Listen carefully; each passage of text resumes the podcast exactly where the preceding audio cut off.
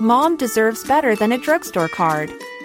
This Mother's Day, surprise her with a truly special personalized card from Moonpig. Add your favorite photos, a heartfelt message, and we'll even mail it for you the same day, all for just $5. From mom to grandma, we have something to celebrate every mom in your life.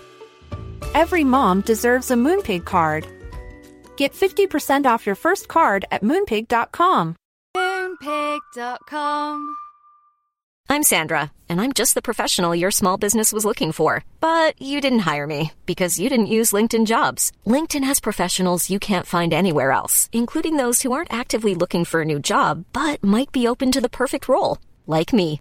In a given month, over 70% of LinkedIn users don't visit other leading job sites. So if you're not looking on LinkedIn, you'll miss out on great candidates like Sandra.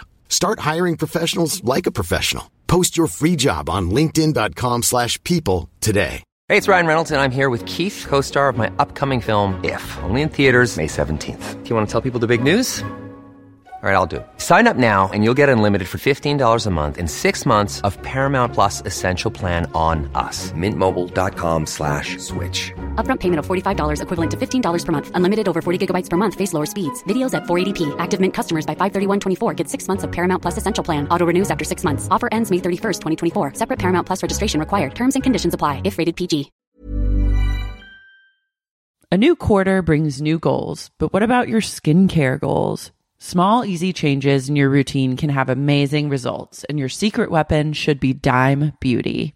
Dime Beauty is clean, high end skincare that is affordable and it really works. Dime didn't sacrifice performance just to make it clean either. And when I say clean, Dime is 100% transparent about every single ingredient, so you can use their products daily with confidence. I have been using Dime Beauty's TBT cream and their Dewy Daily Cream. TBT cream is a retinol alternative that I put on at night before I go to bed, and it's actually been making my skin look glowy and snatched, if I do say so myself. I've noticed that, and I think our listeners have noticed too, because I've been picking up on a bunch of TikTok comments that have been like, you're glowing recently. So hats off to Dime. No one has time to remember the order of a 10 step skincare routine. The work system from Dime Beauty has everything you need in one powerful package. It includes a gentle cleanser, a toner, two incredible serums, and two luxurious moisturizers. Plus, my favorite, Dime's TBT cream, is finally back in stock. Check that out while you're there. Dime has over 2 million happy customers, and their product reviews are literally all five stars. This year, love your skin again. Go to dimebeautyco.com now and unlock your discount. That's dimebeautyco.com. Hi, guys. Wow. Well, I am going solo this week. Laura is traversing the glorious countryside of Japan right now. And I am left to my own devices back in LA, just suffering in the smoggy late winter haze. But thankfully, this week, we are being graced with one of my dear friends. She's an iconic comedian, truly, an amazing writer, TV writer, stand up specials, you can name it. And she obviously is a iconic co-host of a very famous, popular podcast. I'm really excited to have her on. Karen Kilgariff Hi. has joined SUP as our guest co-host. Karen, I, mean, what an honor. I am so happy you're here. What what an unqualified honor it is no, to be the here most with qualified. I'm like, this is so exciting for me. Uh, We were just saying before. I wish I was doing. We were doing this in person. I do too. You're just over. You're over the hill from me and right also now. I wish I actually it makes me sad that Laura isn't here because I know. she and I still haven't met in person. I know that's crazy. It's so strange. And we actually talked about it like, oh, we should do, you know, whatever. We have to meet in person. And that We'll was do- pre COVID, I believe. We'll do like a hang. Karen has like truly the coolest house I've been in in LA, and it's like the vibiest house. And so I think if I'm going to invite myself over and bring Laura, That would be amazing. I would love it. And she can bring Um, her dog and then she they can bring can Tony. meet. Yes. And you, our dogs have met. Mango and your Frank and Blossom have Mhm. sort of a complicated dynamic. There's a they're a thruple for sure. but the power players change. Um, they're in a constant when when um, your dog comes over. My dogs both go crazy in different ways. Mhm. Frank tries to alpha the whole time, and it's Right. really it's really old school of him, and it's really Yeah. traditional and embarrassing to me. And then Blossom, basically, she kind of gets domed a little bit, and then you get embarrassed.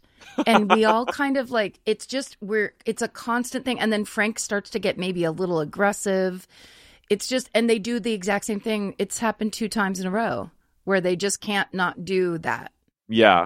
Frank seems he wants Mango bad after a certain point. He, he wants Yeah. to both destroy Mango and like make love. make deep love on the And Mango patio. and Blossom have this Mango I'm I get like embarrassed. I'm worried that he's invading her personal space. And we all just sort of we you're right, we kind of just sit there looking and I think there was one time where you were like, I feel like we shouldn't be watching this. they but also you can't stop because i feel like especially i have two dogs in the mix so mango definitely um is is in the middle Yeah. but maybe the un- unlucky pair we're not sure well like the dynamic shifts very quickly yeah. um high drama High drama. They chill out sometimes. yeah but frank frank is a very kind of like uh frank has some habits he's an old dog and he's has some habits so it's really hard to get him to stop paying attention to mango or to like just leave it alone for a while I love Frank. i mean you're what choice do you have He's the he's like a he's like the lighthouse keeper of the valley. He's kind of like has lighthouse keeper energy. You know, like he's like a He- he's like a salty old wharf dog. He needs a big knit sweater with like Yeah. with a roll a roll neck at the top. That would be he because he could absolutely carry a pipe in his teeth, and that would make sense for Frank. and a lantern just up the spiral staircase. Yep, Mhm. trying to be on the lookout. He's always Yeah. on the lookout. That's the energy. I was we were Simon and I were driving through Century City the other day and we saw we drove by or not Century City, I'm sorry, um Westwood and we saw a place called Wharf Spa Oh, and we were just imagining like what goes on. guys and waiters walking Guys, around. yeah, and like foghorns instead of like the relaxing like spa music, just foghorns going and seagulls, just reeks of sardines. Oh crab no, crab facials. Wharf Spa. I was like, this is incredible. And it's so it's just it's very like it's on Wilshire. It's just like very it's like there it is. But I was in blown away by and it. it's in it's like mid century city. It's not on the actual. no, it's like it's coming it's like between Santa Monica, like right near the Wilshire corridor, like in Westwood with all those big condo buildings, Oh, like yeah. right before that. And it's just where we all go to the Spa. doctor. Yeah, where we all I was coming from the doctor. Yeah. But I just Yeah. I wanted so badly to go in there. Yeah, that would be amazing. It would be funny if there was like a kind of a mid middle of the room fog, just kind of like you're walking through a a kind of like person sized fog bank everywhere in that building. And whoever your masseuse like appears out of the fog. oh, sorry, I didn't Yeah. mean to surprise you. Would you like to come back now? I'm not a ghost, but I am wearing a wet nightgown right now for reasons I can't explain. Okay, I guess I have to trust you're not a ghost in the fog. Everyone's just wet. Or like they're unloading huge crates. there's just like yeah, there's like a, a crew of you know most dangerous like snow crab men loading Ugh. crates, and you never see. There's no boat, obviously, but they're just loading stuff. they're just loading stuff into oblivion or they're holding up like lobsters that are too small and throwing them back you're just like from from where to where what's what is this place Yeah, you're walking. You're, you're walking to the to the massage room, and you're just like dodging like fish being thrown at you, lobsters, seagulls seagull. swooping down and you're not sure if it's just the sound of one. They just make it seem like you're like really ah. that would be like they've worked really hard on the the audio experience the maison. or it's just you in the corner. Mm. no giggling. yeah, our complimentary sound effects presented by this tall gay man in the corner making fog. Mm. So I obviously I know like on my favorite murder, which is still to this day like just one of the best podcasts ever. I I listen. Thank you. It's weird. I know like we've talked about like you listen to Sup Yep. and it's we're like very close, so it's like weird when I listen to you for my favorite murder because I'm I like kind of separate you, and I'm like listening to Karen the host, Yes. and it like becomes I'm like very different. no, and it's just like it's just I because I I mean that's easier said than done. I still like I'm like oh there's Karen, but like I get so into it like what you're talking about that I'm like Karen, like I get kind of starstruck, Oh, well, I you know. I think we did talk about this because there was a little there was a there, I go through these phases and Sup has Mhm. been a big where it's um you become my morning podcast. So Oh. it's just nice a nice way to when I'm waking up and like, you know, I like to do dishes in the morning, start Oh, laundry in the morning, you know, go through like a little pro- a morning process. And um there was a period of time and it was uh I got super into the love what the fuck Lohan Island.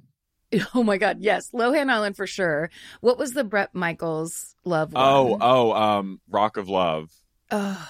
Rock of love like i was binging it and needing i was listening to you and texting you it was like and i was kind of like up in your business a little bit but it is that thing no, where I it's like it. I was listening to you and Laura have these hilarious conversations, and I would need to say to you what you had said to each other so that I could, like, because that's like the final, like, and now that I finished the circuit by telling the host I heard what they said. And so anytime any of my friends do it to me, I absolutely I love it and I appreciate it because I know that feeling where it's like it's not enough to know you. It's not enough to listen to your podcast. I need to tell you that I I listen need to to your podcast tell you what I'm what listening happened. to. Insatiable Bitch Goddesses is I'm glad that people related to that. And I miss doing that. I miss doing I miss doing the voices. I miss the women. Ugh. They were But like then uh, same with with New Long Jersey Island. housewives. Oh, tough Sicilian bitches. and and Lohan. I mean, you guys picked some really amazing ones because, well, and with all of them, I never watched any of them. I pure. It was like my two friends were like, "You have to watch the show. Here's what happened," and I That was my literally am like, favorite "Okay, I'll do detail. it later." Yeah, that that that made me for me I was like, okay, that we're doing something right if Karen, who's like you're truly probably the funniest person or like one of the funniest people I've ever known is just listening for for kicks without watching it. I was like, okay. For the Federation, I'm For the listening for the Federation. um no, that's so but great. also I- because y- you can recognize when your friends are having like when your friends riff and are having fun and then get to that point where they're like the you you guys are uncontrollably laughing about a reference i mean that's it right that's that's the joy of podcasting two Yeah. people are having the conversation you get the observational high of thinking Mhm. you're included when you're actually just the audience but it feels like you're with with them Yeah, it's so funny. Like, I mean, I when I get to that place of like where I'm like about to like piece myself, um, Mhm. I I worry that the sound of my silent laughing is like frightening. Yeah Um, because it is. No, it's when you get to that place where you're like, you know, and it's like this sort of like death rattle yeah kind of sound. That's when I'm Yeah. like, oh god, people are That's what we're in it right for. now. I know. We're in it to almost die of having fun because Mhm. that's just the that's what gets us through life is to just push that boundary of like I'm choking on my own joy right now. right. When's the last time on your own podcast? Because you guys always, I love your banter with Georgia, and like you guys are. What's the last? What's like the the moment? What's a really memory you have of like that kind of uncontrollable laughter? Like either when you were a- because because you, I think the way you recount.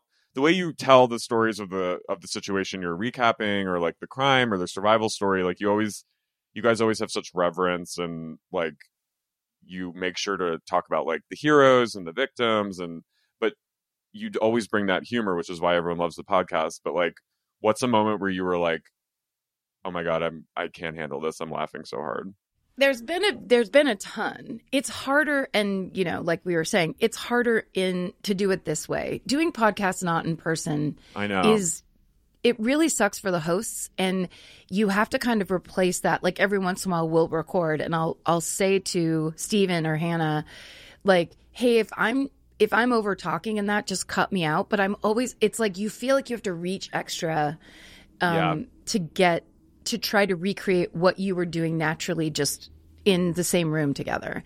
Um so that's that's always a challenge um and when and you know we're gonna have studios again soon so that'll solve all that Amazing. reaching feeling but the first thing that comes to mind when you say that of laughing it used to happen all the time when we performed live Right. because we both did this but george's would make me laugh because she'd be telling me the story um but she would use there would be like phrases one time she called someone she says and then uh he, it was something in reference to a person's body and she called them his upper legs. And i was like do you mean thighs? And then we both started laughing. Because it Upper has legs. nothing to do with what we're talking about. It has nothing to do with anything. It's literally her and i in front of like 3000 people and i'm like wait can you just really quick tell me what you're talking about? Or something like that where like Yeah. we are having this other experience separate Yeah. from like we're supposed to be putting on this show. And it's so funny to me because that really it's like at the live podcast. You're watching two people talk to each other. And Totally. that idea where it's like we should be doing it's like in my mind it's always like showbiz. We're supposed to be doing a certain kind of show. And sometimes it's that you know we don't know each other's stories. We don't kind of know what the other one is talking about and sometimes we actually do have to ask each other those questions or Yeah. but also Georgia surprises me all the time because especially with, with comics, you start talking similarly to other comics. Like people Right. do the patterns are very similar. Georgia's patterns are nothing like my patterns. We're very different people. And Yeah. when she says stuff, she- first of all, her brain is insanely fast and she'll say a thing and like I never see it coming. I never Yeah. see what she says coming. And it's delightful because then, you know, it's not like, oh, I know this joke or whatever. She's always says shit that is so hilarious and so weird. Well, it's like a pod. It's like a it's like a partnership. So it's like you got to keep things, you know, Yes. fun and fresh. So it's like it's nice when your friend slash creative partner has that like unexpected sort of, you know what I mean. So that's cool that you can surprise each other. Yes, completely. I think that's the fun. That is actually the fun, especially because we've been doing it so long. I know, And it was hard. Quarantine was really hard. So, yeah, like podcasting and trying to like entertain other people when you're kind of like, what's happened? Like staring out the window. We were, I mean, we did it. We did that together. It was so bizarre. It continues was. to be. Yeah. Karen and I and a few other friends. Bridger Winegar was one of them who hosts. Um, Sam I said no yeah. gifts. Sam Moen, Simon. Obviously, we did like a weekly game night over Zoom, and we would play Quiplash, and it was. There were a few times where like we just kind of stared at each other, Yeah. and we were just like, We're- "Oh my god, like is this all there? Is this it?" yeah, we can't be around each other Yeah, in terms of safety. So I guess Right. this will be it, and maybe this is it forever. like I know, so we- insane. We did it like we're talking like deep in like the begin like the April or May of quarant where it was like, damn, like Quiplash, Yeah, and like and I would Quiplash was- be, and I felt so much pressure because it was like I have to perform. This is my Oh, one yeah. night to perform on Quiplash. we always want to win, Yeah, but that's too. There was some, there was some really fun, insane like quiplash answers in there that I, I was know. just like. Remember, after a while, we just knew who the person was who did oh, it. Oh, yeah. like we got really we got good silly. at it. Yeah, we got weird.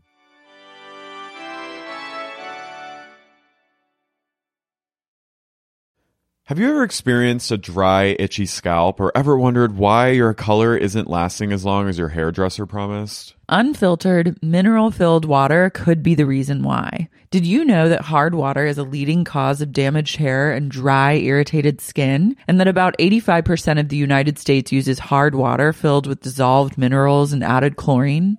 That is where Canopy's new filtered showerhead comes in. Canopy, known for their beauty hacks and reimagined humidifier, has revolutionized the filtered showerhead. Dermatologists recommended this unique three stage filtration system greatly reduces contaminants and odors in your shower water, leaving you with healthy hair and glowing skin. Best of all, the Canopy filtered showerhead is hassle free. Installation is a breeze, and its unique quick release filter replacement feature allows for seamless filter replacement, unlike any others on the market. Go to getcanopy.co to save $25 on your Canopy filtered showerhead purchase today with Canopy's hassle free filter subscription. Even better, our listeners can use code SEXYUNIQUE at checkout to save an additional 10% off your Canopy purchase.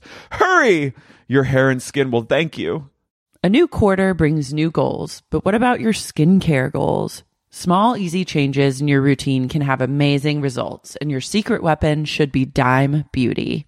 Dime Beauty is clean, high end skincare that is affordable and it really works. Dime didn't sacrifice performance just to make it clean either. And when I say clean, Dime is 100% transparent about every single ingredient, so you can use their products daily with confidence. I have been using Dime Beauty's TBT cream and their Dewy Daily Cream. TBT cream is a retinol alternative that I put on at night before I go to bed, and it's actually been making my skin look glowy and snatched, if I do say so myself. I've noticed that, and I think our listeners have noticed too, because I've been picking up on a bunch of TikTok comments that have been like, you're glowing recently. So hats off to Dime. No one has time to remember the order of a 10 step skincare routine.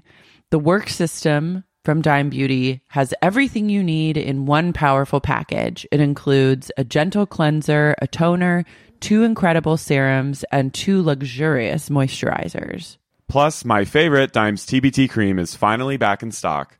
Check that out while you're there. Dime has over 2 million happy customers, and their product reviews are literally all five stars. This year, love your skin again.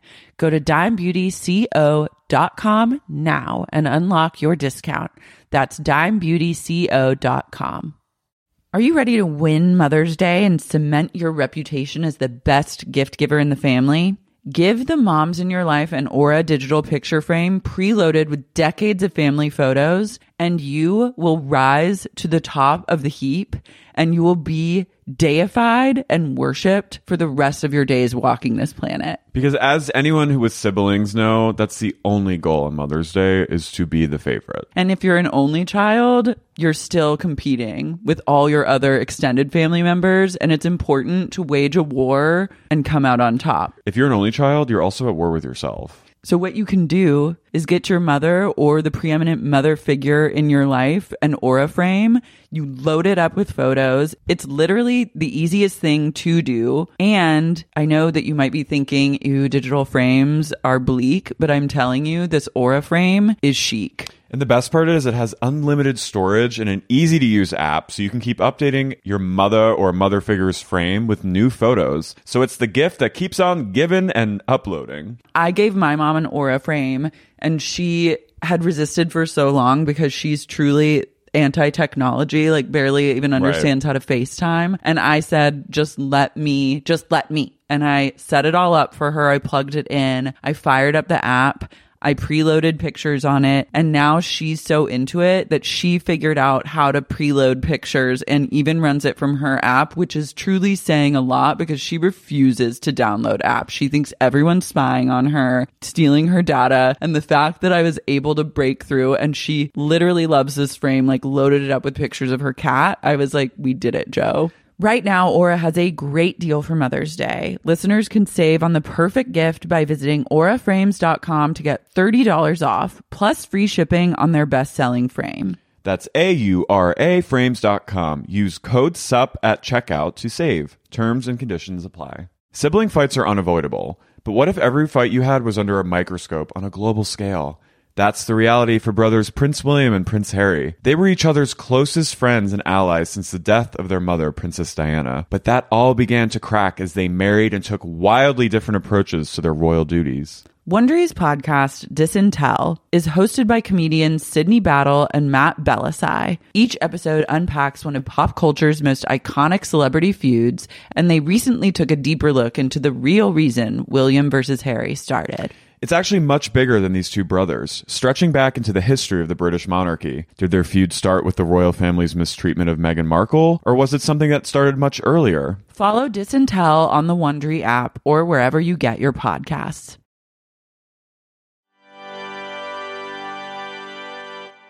There's some weird stuff happening. I just sent you the not to like divert, but it is kind of quippy, uh, or like It's quippy, Apropos. thematic. Mm-hmm. I guess in like the last hour or so, there they, some top U.S. official, I think at the Pentagon or something, confirmed that a Chinese spy balloon was has been traveling over the country.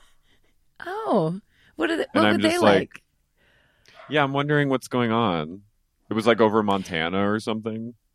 Oh, so they're into they're look, looking into a fishing resort. They're looking they're looking for a wharf spa. They're looking to get the signal for Yellowstone. Oh my God, they love Yellowstone. They're in trying to find their their the signal got blasted into into the ethos, and the Chinese government is now like very into Yellowstone. That's what I'm feeling.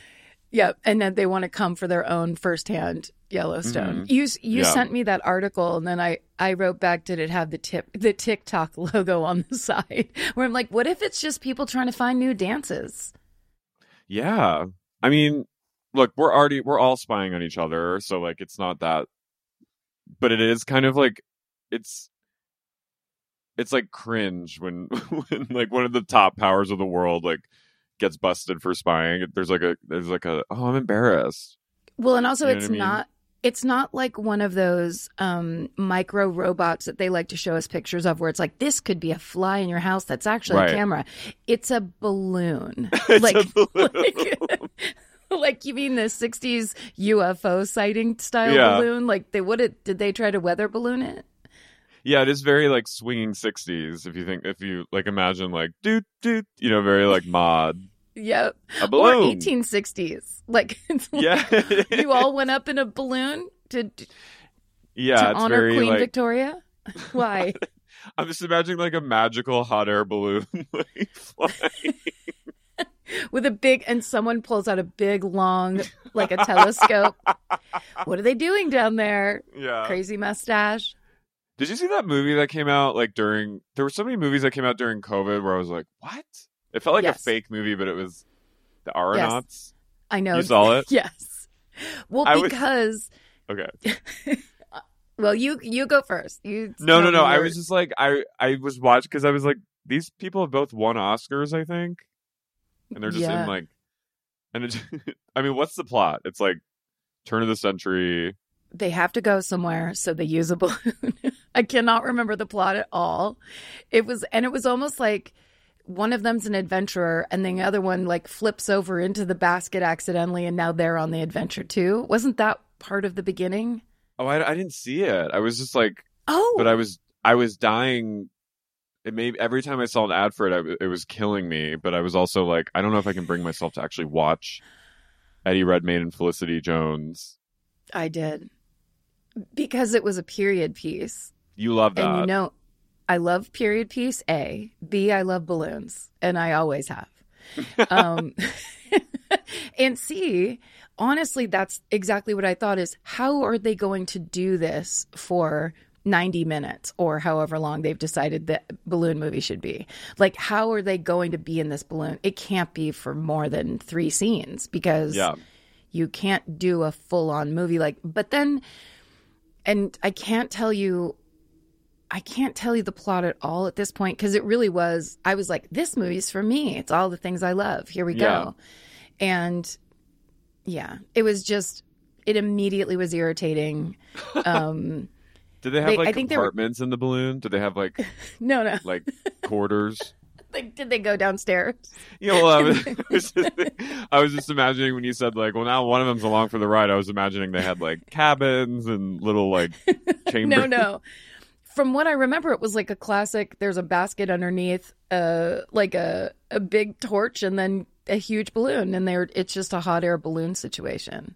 From what I remember, and they were bickering, and then you know they bump up against each other enough times, and then suddenly they're getting along great. I I I could have absolutely fallen asleep and dreamed this part. I Yeah. I don't really remember because I just remember being like, there was a time when people did use balloons to fly around and they thought that was going to be the future of traveling. I think like in the 1700s, there was Yeah. a time when that was real. And I, I'm fascinated by like what brought down Big Balloon in the, The big- 1700s. Why, why didn't it continue?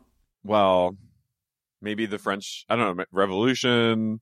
I, uh, I, yeah, it is crazy that Cynicism. were like, Maybe it was just cynicism. cynicism.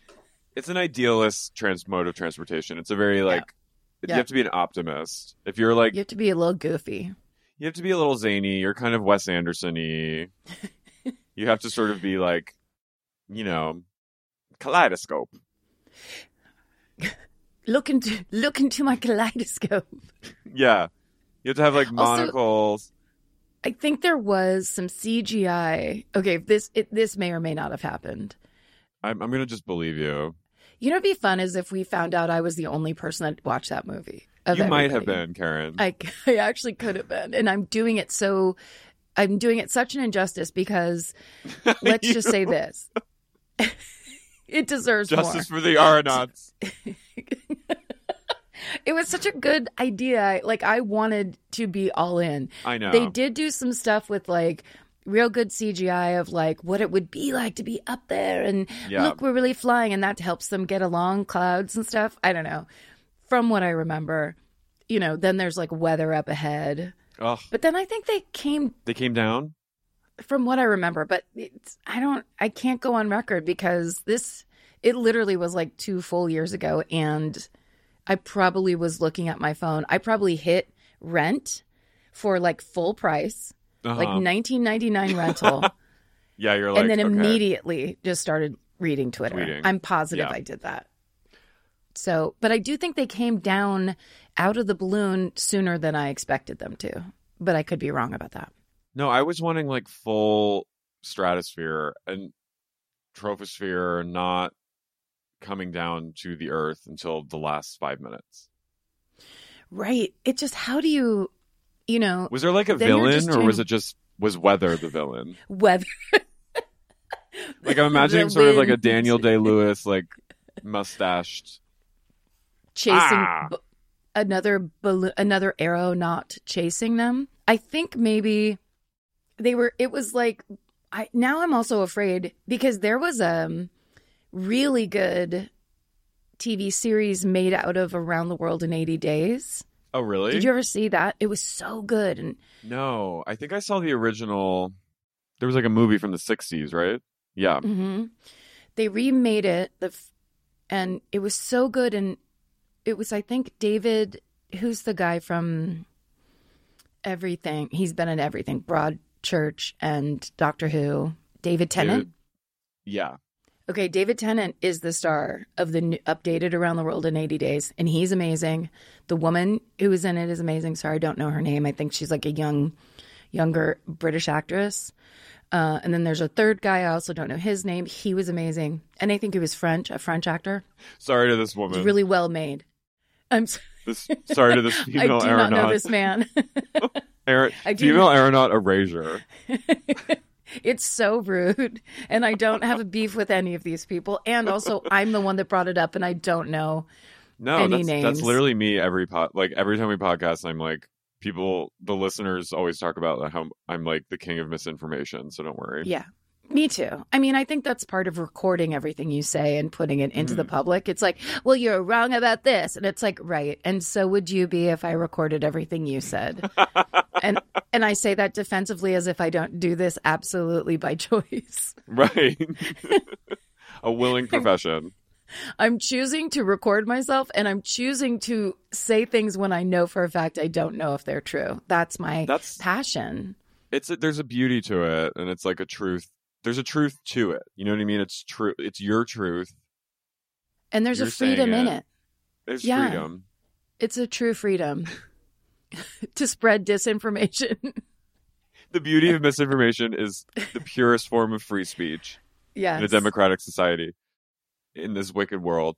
There's Mhm. I feel like there's like I feel like I saw like I've read about like weird sightings of like in like the turn of the century like a man hovering around or like flying and like weird inventions of like people testing out like balloon type aircraft and stuff and that always Mm. freaked me out.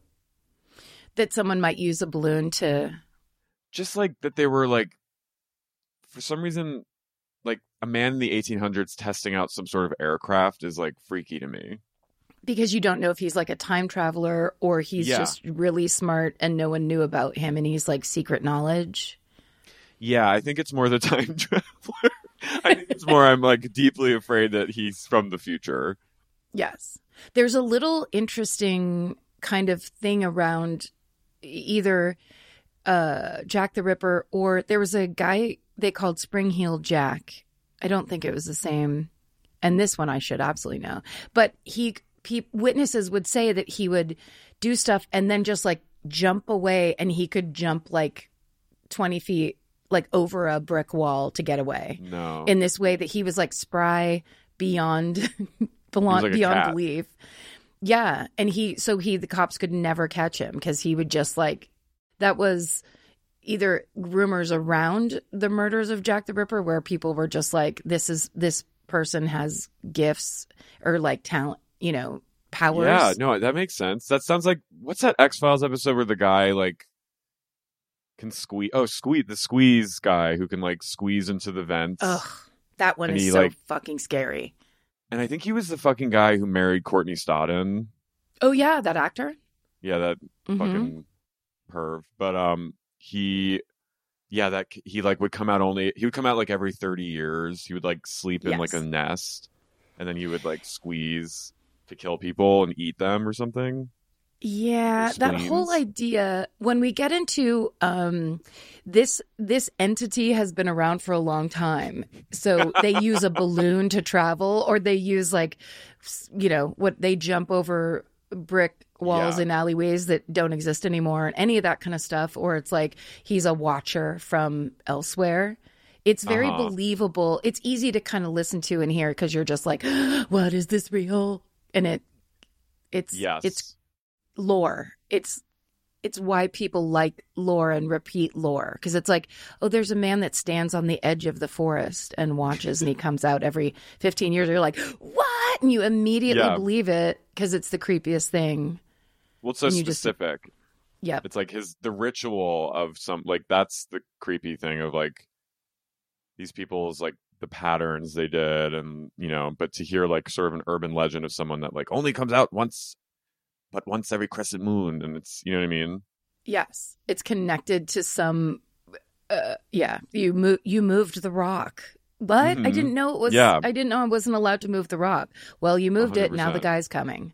yeah he's now Yeah. he's relentlessly pursuing you and he will not stop until you are extinguished I mean, uh, yeah, all of those things where it's just like, but people talk about it, so it feels like it's true because this is the thing that this is the lore from this area. Or remember when, like, I would say it was 10, maybe 12 years ago, could be less. All of a sudden, people started showing up in wearing clown suits and carrying axes and they were it was on Yes. social media all the time and it became like its own viral trend yes where like they were doing it in um nearby here up in the Kern River in Kern County. That's where they had like they arrested two different people or they they caught people on video just standing holding an axe wearing a clown costume and then suddenly it just kind of started happening here and there around the country and I just I was Yeah. so obsessed with it but it was almost like this modern day version of like those weird the spring Like- spring hill jack or yeah a weird new version of Spring Hill Jack where it's like it's part rumor and part like is there actual an actual threat here, or are people trying to freak people out? Yeah, I remember that. That was so. It was like a. It was happening like every few days for like a month or two, Yeah, and I think it was like somehow coinciding with like the new It movie. I don't know. Maybe. It was weird. I mean, I and it was love- always like they, they would just like stand. Someone would be like on the porch, being like, "I see you," Yes. and it'd be just someone, you know, standing under the lamppost on the front walk. Yep. I mean- like, "I want to die." You want to write it off as viral marketing, but I feel like it was before the new It movie ever was premiering. It was like, it felt standalone because it was random. And that was part of why it was so scary. It was like, why would you do this? It was like a concerted effort. It's definitely like a harbinger of things to come. Yeah. Like, here's an example of bad vibes. The bad vibes the bad vibes about to- started yeah. With It was like 2014. Yeah, bad vibes started around 2014, 2015, Yeah. and then it just kind of Unex- continued. then it, then Trump was elected. And then it was like, oh, I see. I see what's happening. Yeah. He was the ultimate clone. Um, really fast before we get into our episode, um, have you read The Shards yet by Bret Easton Ellis? No. His new book. I think you would really like it. Okay. I'm running that down. It's like a story happening in early 80s in the valley in like Sherman Oaks. And it's sort of uh like Mulholland Drive. And there's a serial killer, an active serial killer terrorizing LA like in the background. So it's like this sort of like nebulous dread that's Yep. slowly seeping its way into this group of high schoolers who go to like the Buckley School. Oh, yeah. Fancy yeah, school. it's really, really scary. You would, I Okay. think you'll like it. Speaking of entities from a time before now, I'm Carrie, And I'm Karen. and you're listening to Sexy Unique Unique, Podcast. Podcast. Salty Utah Queens.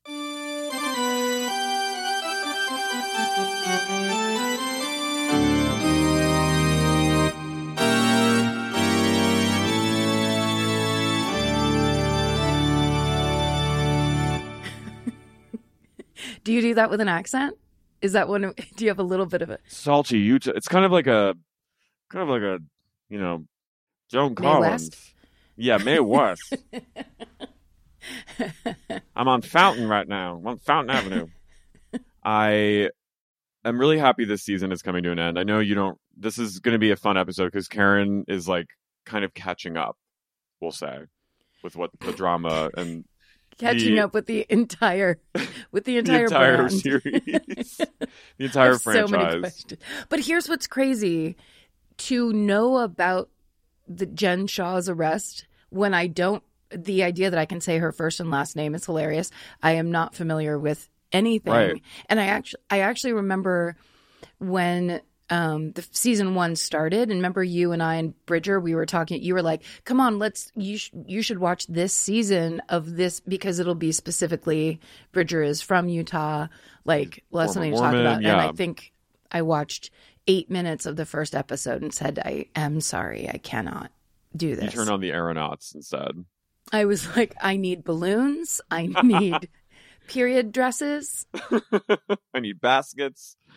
I can't look at this So this season three, like, you know, I think it's no mystery to people listening to this podcast that I'm I haven't been the biggest fan of this season. I think it's a sentiment that a lot of people share. I think they did a lot of weird dancing around sub. I mean, they always kind of do that on Real Housewives. Like, there's a lot of like off-screen drama that they don't really get into, and they tease it, Yeah. but then we have to be. It's like in Beverly Hills when Kathy Hilton apparently called someone the F slur, oh some guy, the gay F slur, and we d- we were deprived of that. They did. She had a cease and desist, so they cut all the footage of her like having this meltdown. And I was so looking forward to watching this stately woman call someone, you know, a faggot, because that would In- make me. That would be delightful to see, and You would like that. But like, In the I would just think it 2020s, was- she did this. She got caught in the 2020s. In the, In the 2020s, you tell me. Yes, in Aspen. She called a DJ, Kathy Hilton, Paris Hilton's mom, whose sister Kyle is on the Real Housewives, Kyle Richards. Yeah. She a- allegedly got so mad at a club in Aspen that she allegedly called a DJ who wasn't playing the music she wanted the F slur. When he said, Sorry, "Go this is Paris LA." Paris Hilton's mother, so she's got to be at the very least in her late 60s, early Yes. 70s, yelling at Yeah. DJs. yelling at a DJ who he did tell her to go back to LA. Cool. She she went, No, I won't stand for that. And then she went after him and went for the the biggest insult in the book. But but they do this. They like and then She and then called him fat. She called him fat. Yes.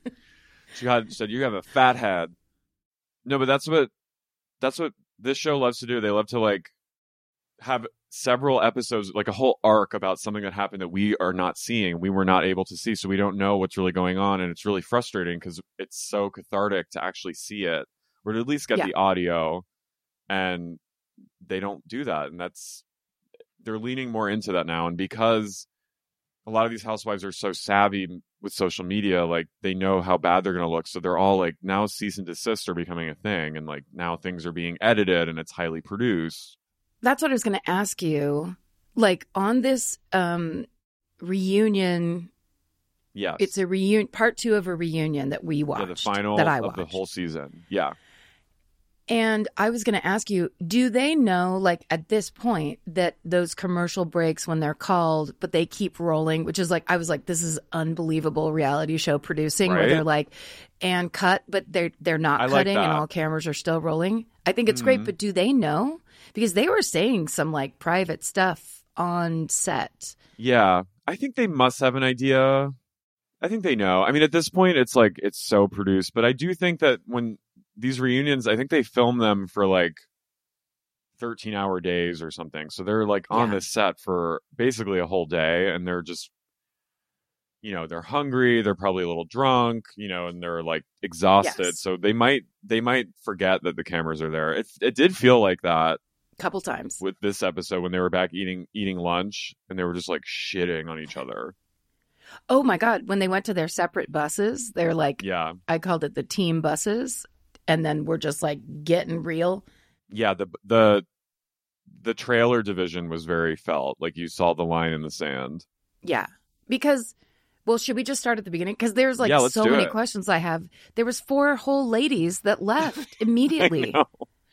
so I was we, like, those what's are their so they're they're they're the friend of they're the friends of so they're sort of like junior housewives there's like the varsity housewives and the jv housewives gotcha? so they're sort of like housewives in waiting hoping to get they are they're like hoping to be make enough stir that they'll be promoted to like a full-time housewife so they sort of Okay, that makes throw sense. in yeah they throw them in and they test them they see you know who's a star who who's incendiary who's like ready to just pop off and then if there's enough friction they'll probably have them back and if enough Okay. fans like them but on this finale, it was like, okay, bye. Almost immediately.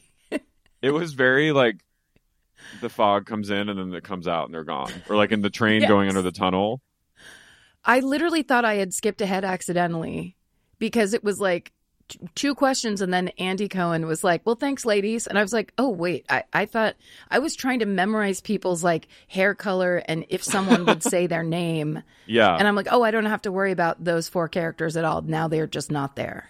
Yeah, I mean they were so they they it was like a kind of a cliffhanger. They had them in the last like 10 minutes of the previous episode, but they were it was it was like a jarring exit. I was like, "Wait, bring them back first of all cuz they're the only ones giving anything in this fucking reunion, but also what what dark magic are you using? Yeah, Andy Cohen is a dark lord. he is the most empathetic, apathetic person I've ever seen. The, like he asks Mhm. really difficult questions and then people spin out and people all the crosstalk begins and then he ends it by saying like well she's just expressing her feelings and then he just goes on to his next insane Yeah. probing question that no one wants asked it's amazing He's amazing. He's like a true, you know, he's an evil genius. He's like he knows at this point. I mean, these this is his bread and butter, and he knows exactly what to say to rile these people up. yeah And he does, Yeah. and then he'll do that. You're right. He'll do that occasional, like, well, I think she's just trying to, and it's such like the gay friend kind of like mediating. Tell her what you feel. Don't tell me. Tell her what. Yeah, tell her that kind and of then vibe. yeah, and then or he'll be like, it kind of felt like you were really going in on her with that. You know what I mean? And and, and Yes. that and, and because he's their boss, they have to play nice with him, but he gets under their skin. Yeah. Well, and I know you're used to this, and this is all like, this is literally me, like, going through the grocery store, like, look at the frozen food section. But yeah, there was like, there was a part where, so I, the main, the main woman that seemed to be the one everyone wanted to talk about that wasn't Jen Shah was Heather. Am I wrong about that? yes. No, you're not Okay. wrong. You're you're perfectly right. So what I was absolutely adoring, and I was like, oh, I could really get into this because that woman so many times was like, it became this psychological study, right? Because so Yeah, Wh- Whitney would say like, you really hurt my feelings when you said that thing about gossiping or whatever, and then that woman would be like, if you chose to speak ill of other people and I don't participate and you judge me for that, that's not something I'm going to control. And then they roll a clip and she's literally like, what they say and giggling Yeah. like the most evil person. Do they not know those clips are being rolled where it literally is, here's the proof that you are a liar? they know. I think it's just it's like just true like kamikaze denial. Like at the like they're just like you know what I'm gonna just till the So end deny, deny, deny, and then and then when they reveal the footage of them doing what they're saying they didn't, they're just kind of like, I'm learning. I, I'm where I said I was working on that. There's a lot of that kind of stuff. Yeah. And and Heather and Whitney, so they're cousins in real life. So they Okay. they're like they're like Mormon royalty. And they both have sort Mm. of Whitney's officially left the church and Heather's writing a book about her like sort of lapsed Mormonism. She said the the church is suing her because of that book. Yeah. I that was crazy. I didn't I didn't realize I mean, I guess any church can sue, but like god. Yeah, they don't uh, normally do that, but she it was one of the reasons why she had treated people poorly, and I was like, hmm, like Yeah. excuses to to shit on other people. Well, I am being sued by the Yeah. Church of Latter Day Saints.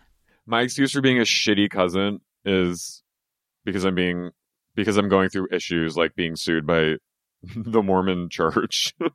Yeah. And that I didn't tell you that, but now I'm going to tell you, and now you're going to feel bad. There's a lot of, there's so much.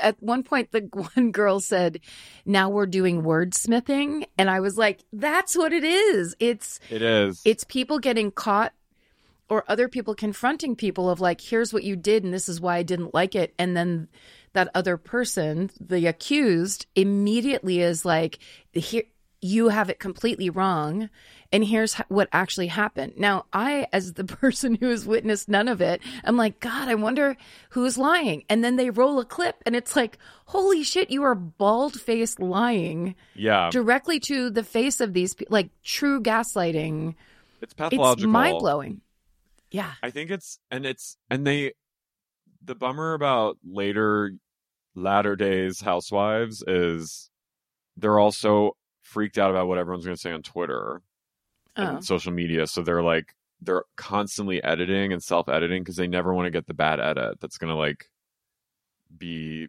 on all the meme blot, all the meme Instagrams and like the Bravo, you know what I mean? And so they're like Yes. constantly editing in their head. So I think to me, my theory is like that's a that's an example of like someone who maybe didn't do this before, but is now being like kind of corrupted by the spotlight, but also like the fear of being like seen as a villain yes well by the and fans on Twitter. Yeah.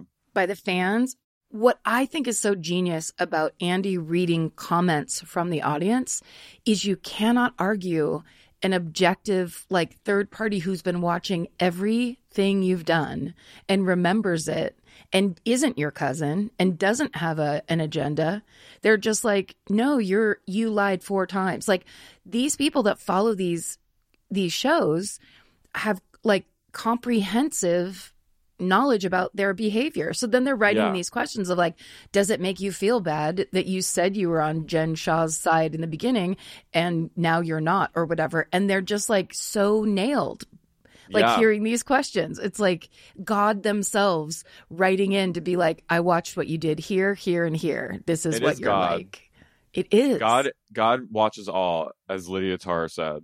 But um no, and it's kind of Andy's way of because Andy wants to kind of be like, I'm everyone's friend on this show, but it's his way too of like he I feel like he asks the questions he wants to ask. But Absolutely. he ha- he kind of has to like I mean he does do the like I think you did it, but he can't always be like so direct. Yeah. So he has to sort of skirt around because these women, you know, they're the talent, so he has to like make sure they're they're feeling okay. But he also so I think the fan questions are an easy way for him to be like, "The fuck were you doing?" yeah. And and very effective. So the big issue is that Heather will not fess up as to why she got a black eye when they were in San Diego on like a girls trip. so she woke up one morning. I mean that that must have been insane for you to see. there were so many funny quotes about um and I wrote some of them down but I don't know. There was one that was like I told you that in the hot tub before San Diego. And I was like writing it down like that would be so good on a shirt and I have no idea what it means or is in reference to, but it's like that is a great quote. there's really good quotes of their that make perfect sense to them as they were kind of saying stuff back and forth. But is that the Marilyn Monroe night? Because at one point in all caps, I just wrote what happened on Marilyn Monroe night.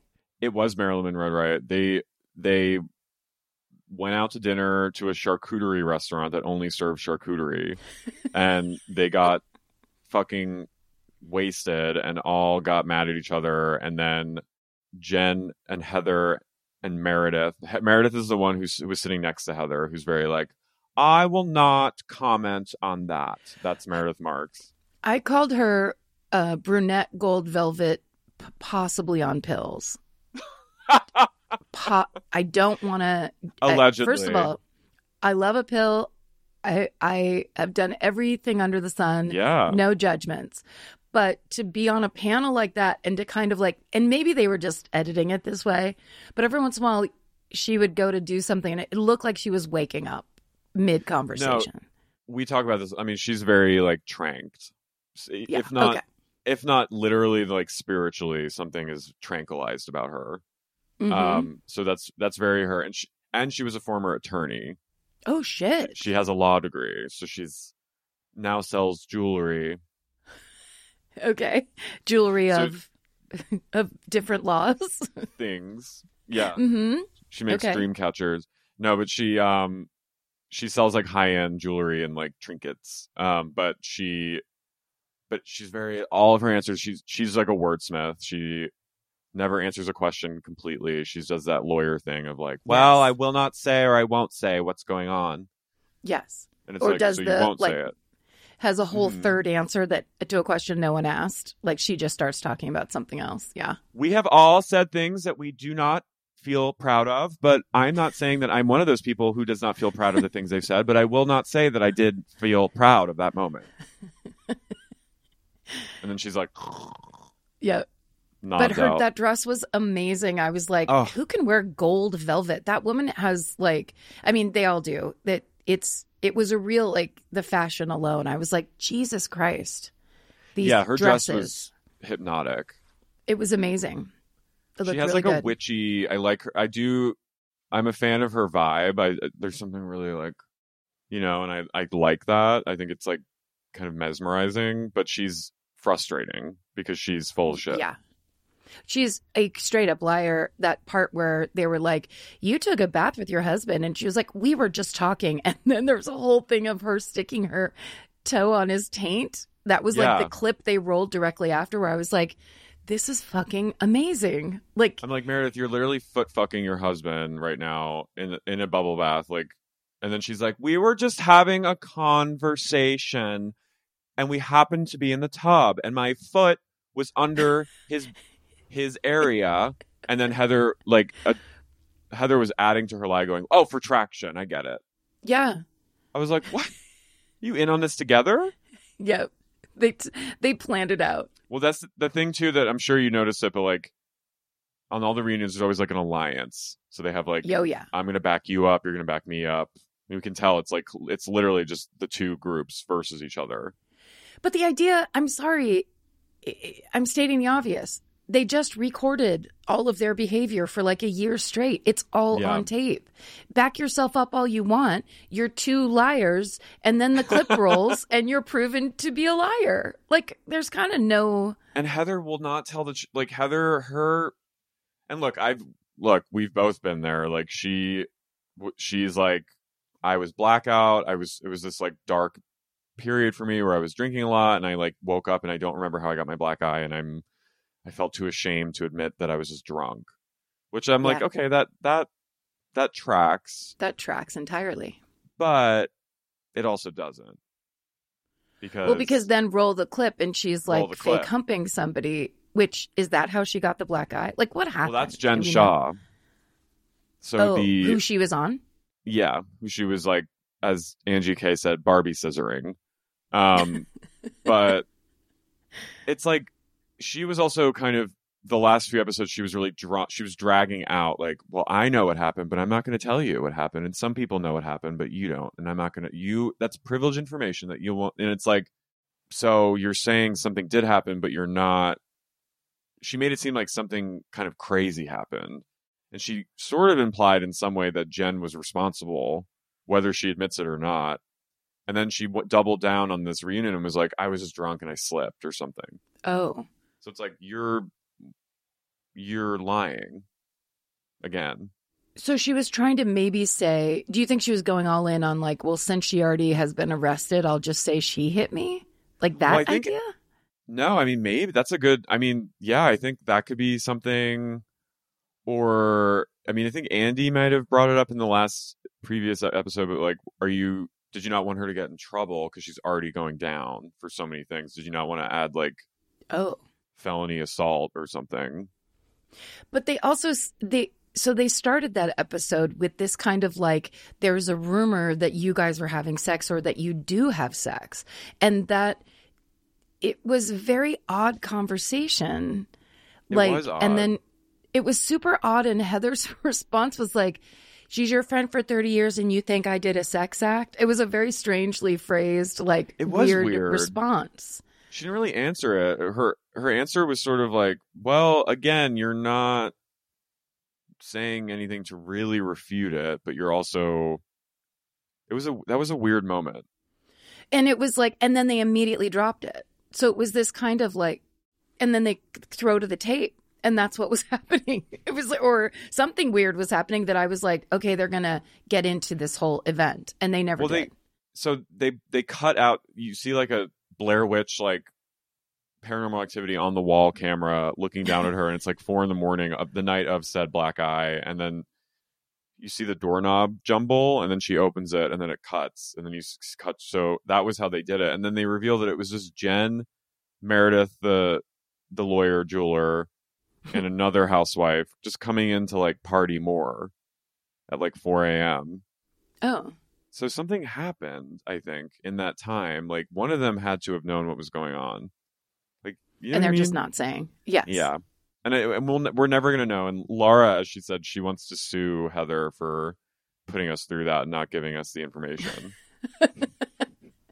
Well, and am I? I'm thinking, and I'm obviously wrong, like in their adult lives, but like these are all women who used to be in the Mormon Church, where you're not supposed to drink or do anything. yeah, I think like three or four of them are Mormon, at least. Oh, okay, three of them. not everybody. That's not a given. Or were ra- yeah, and then Lisa Barlow. She's the one from New York. No, Mhm. no, she was raised Jewish from New York, Long Island, and then converted to Mormon for her husband. Oh, okay. So she doesn't she drink was- or does? No, she drinks. She owns a tequila company. But that is, but Heather did talk about like I was raised to be this good, perfect girl, and this was not in line with the behavior. So she did. I mean, look, I believe I could believe both scenarios. I just think it's uh, that whole story. I was like, well, this seems like people who aren't that good at drinking. You know what I mean? Like you're they're doing stuff that reminds me of being 17, where you're yeah, it's like, like, they never got their part, their wild years or something. right. So now they're just like vodka until 2 a.m. and then let's see what happens. Oh, now I have a black eye and I kind of can't explain it. Yeah, and, and, people also, are mad like, at me. Yeah, and it's like if you're up at 4 a.m., it's not just alcohol, Right. right? And they're rich, so they can they can access drugs freely. Yeah, I just made. I was just like, I I know you can like maybe be on adrenaline, but like you you need something to stay awake Yes, when you're for drinking sure. that much. Anyway, You, adrenaline from what? Great conversation? Like what what what stimulating conversation, they're just like this is amazing. banter. But can I just ask really quick, what was Marilyn Monroe night? Like was it they declared it themselves Yeah, and then wore outfits? Okay. they all. It was Marilyn Monroe. I think Whitney Rose came up with it. Yes, we will all be Marilyn tonight and go have charcuterie. So Whitney then brings up that like Heather wasn't really there for her when she was unpacking her trauma on her healing Right. journey. She's on a healing journey Yeah. because she had childhood abuse. They they did those right in a row. It was kind of like accuse someone of having extramarital or like secret lesbian sex, and then here comes you weren't there for me when I uh, had these revelations. There's always one person that just gets fucking torn up in these reunions. And it's like you know when you're watching the season going on, you're like, oh man, they're gonna get so much shit. Yeah. But Whitney said, It's time to testify. It's time to absolve yourself in front of me, the wild rose. And Heather's like, Heather's like, That's not true. I was there for you, Whitney. I, I don't know what you're talking about. I, I, and she said something kind of shitty. She goes, Well, we only ever talked about your trauma on camera. Mm-hmm. That I was, like, mean. "Mm, that was a really mean dig.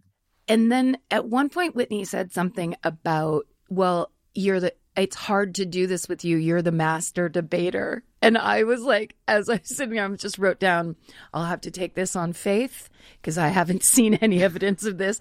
But then I started seeing what she meant, where she would do a thing where she would argue, talk over. She would do the thing where if Whitney was trying to make a point, she'd just start talking so that it would just be like rabble. And Yeah. then she would go, I don't want to do this. I don't want to involve my family in this. She would play this like she would suddenly declare the argument to be done because she was above it or she wasn't going to be brought down by it. And it was a weird power move. Well, yeah, she's sort of like kind of big sisters Whitney. And Mhm.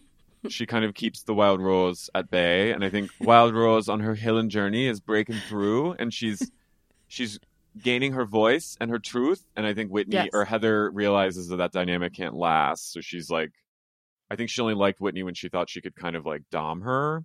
And I think you're right. I think that's what Whitney was saying was like, I can't.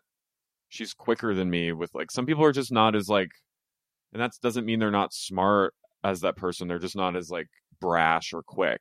Yeah they they don't know those tricks. There are some very i was kind of enjoying watching people like roll out their trick bag because that you know heather was like deny deny uh it, she did that one thing one time when they were saying you did do that heather and she was like oh look I, it, jen shah did those things that's not my fault she like did that like now this is a third topic and you're Yeah. she pretended they were accusing her of something totally different. Yeah. like there was a real like you could walk through the the trick bag and then when they would be like no no no because right is lisa was the one sitting next to whitney Yeah, she was sitting next to Wild Rose. and so lisa is good at arguing and she is good at being like you're She's good. wordsmithing yeah She's a lot. I'd say about forty percent of what she says is absolute nonsense, but she but she's committed to it and she has conviction. So you're like, okay, Lisa, I don't know what the fuck you're talking about, but I believe you. yes You could be lying to me right now, but. I kind of believe you. She's the queen. So Lisa's like, no, no, that's not that's not it. I love my family. I love my children. I love my husband, and and nothing you can say can change that. Like it's very like eh, okay, yeah great and she kind of interjects a lot. She also grabs both pieces of hair like at chest level and kind of at one point it was like she got shocked by some piece of news and grabbed her hair. And I was like, that is the most fascinating character study. Like she just grabbed both hanging pieces of hair.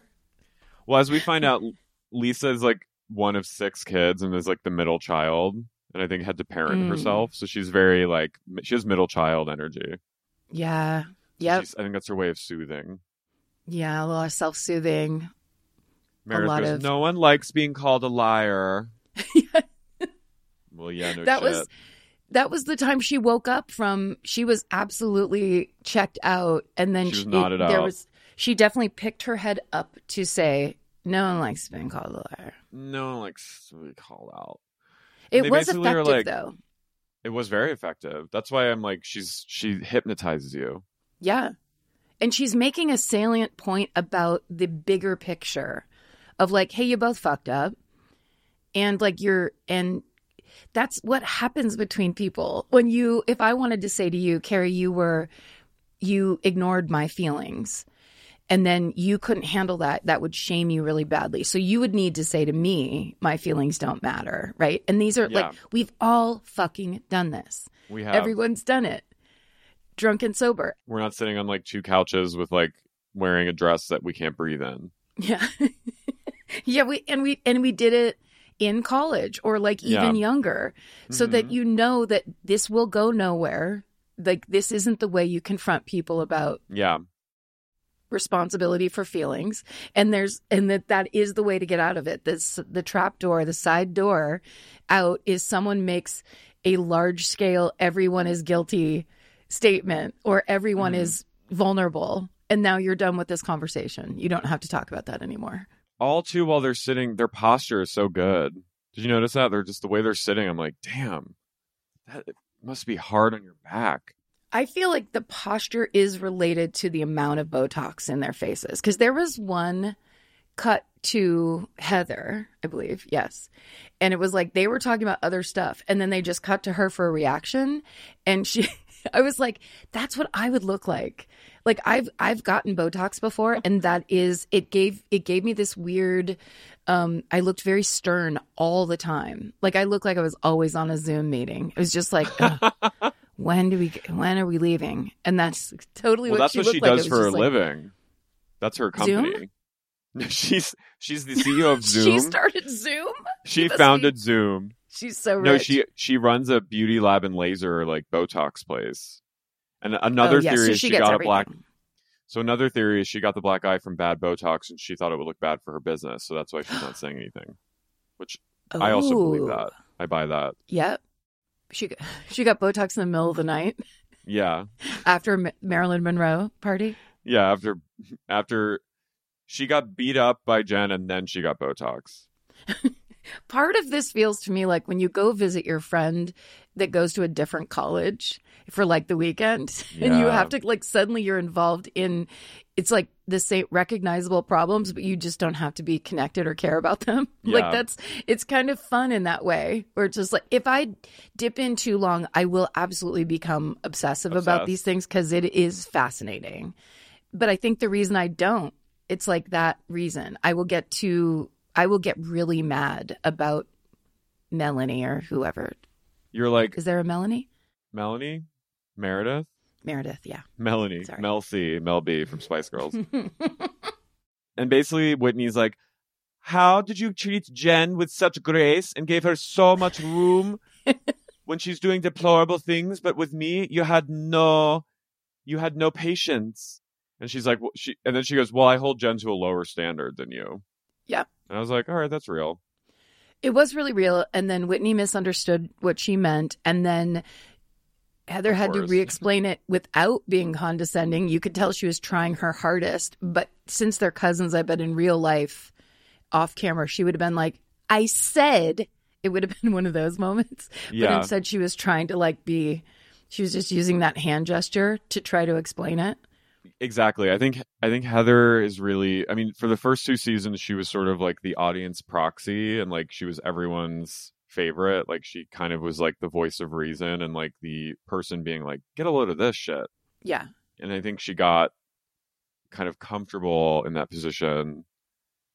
And this season, she's like branding, she's expanding her business, she's writing a memoir. She, I think she's like trying to become like the Bethenny Frankel of this. And I think so, she's very aware constantly of how she looks, how she seems. And I think it's really fucking her over, It's- unfortunately. I empathize entirely. I also think her dress was gorgeous. I could every time they cut to that dress, She had a it was like sparkly tangerine Mhm. bronze. I don't know, look but it looked amazing. Yeah. I don't know how I feel about Whitney's dress though because you could see the zipper. The zipper was that was bad. The zipper design as a that was intentional. I just unzipped this gown.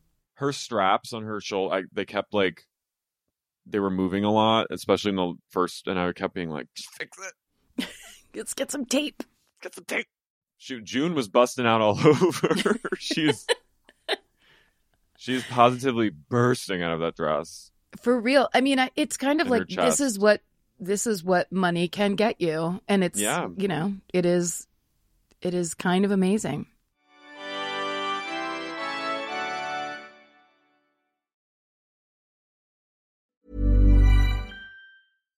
Mom deserves better than a drugstore card. This Mother's Day, surprise her with a truly special personalized card from Moonpig. Add your favorite photos, a heartfelt message, and we'll even mail it for you the same day, all for just $5. From mom to grandma, we have something to celebrate every mom in your life. Every mom deserves a Moonpig card.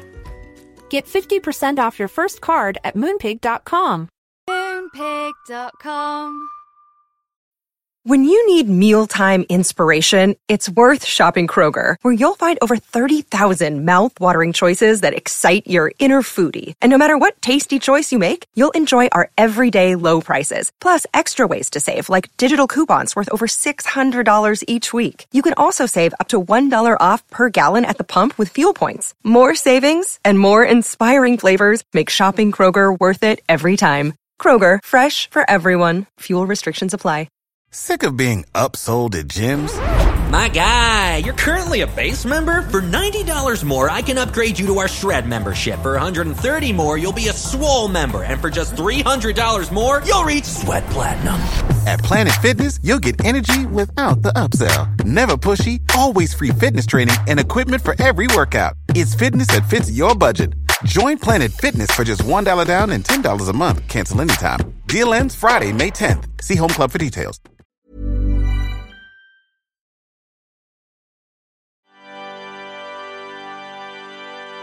And then they we get a ref we get a clip of what, what the wild roses podcast which just killed me. It was just her and some other woman that like looks like her but just like with taller hair.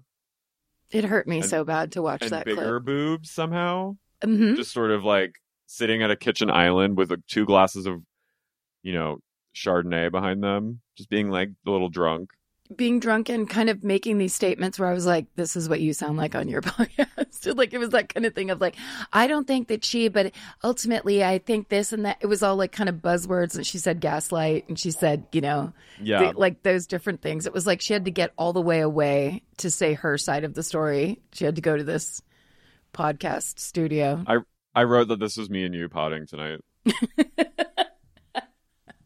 it is We're do- parallel. We're like sitting parallel, uh, facing forward. it is very like she kind of she sort of uses like buzzword therapy stuff and it's like as like she like lobs them at people and it's kind of like okay Yeah. i know you're hilling and i'm proud of you for on, being on your hilling journey but don't talk to me about gaslighting we all know you know what i mean it's like okay It's yeah, it's a bit it also it's not uh it doesn't apply to everything. It's not and it's also everybody does it. Everybody does all those things. like also sometimes it, sometimes it's like you're not being gaslit you're just fucking annoying right? Yes. you can be gaslit and you can be also just annoying and two things can be true at once That's right. That's right. Hill Hillen. That's what Hillen Hillen. looks like. did you love her voice she says hillen Does she I didn't notice any of this accent, but I'm really loving the uh I'm just loving loving being exposed to it. This is basically what it's left you with for watching a season of these people. you mean this accent? I just I think I was distracted by the zipper. The yeah, zipper, the zipper. look where I was like, is it intentional? It must be intentional. I was like having a whole conversation. But um I also was very nervous for her. Like when she was speaking, Yeah. she was trying to say meaningful things and she was getting shut down in such creative ways that I was just like, oh, how does she ever do this? She can't. It's hard. They break for lunch, and Whitney goes, "Ha! Is it already two 30? hmm I was like, "It is." It is. And then Lisa says that she's like, "I don't understand." When she's they're eating like bowls together, like grain bowls, and she's like, Sure. "I don't understand. Somehow today Heather's being so subdued. What's going on with her? I just I don't know this person sitting over there." Was that true? Do you think she was like trying to be on her best behavior? Yeah, Was she subdued in part one? Mm, she's like, she's sort of like, "Yeah, I hear what you're saying. I, I, uh," you know, it's very like, but defensive. It's like she's being like, sort of careful.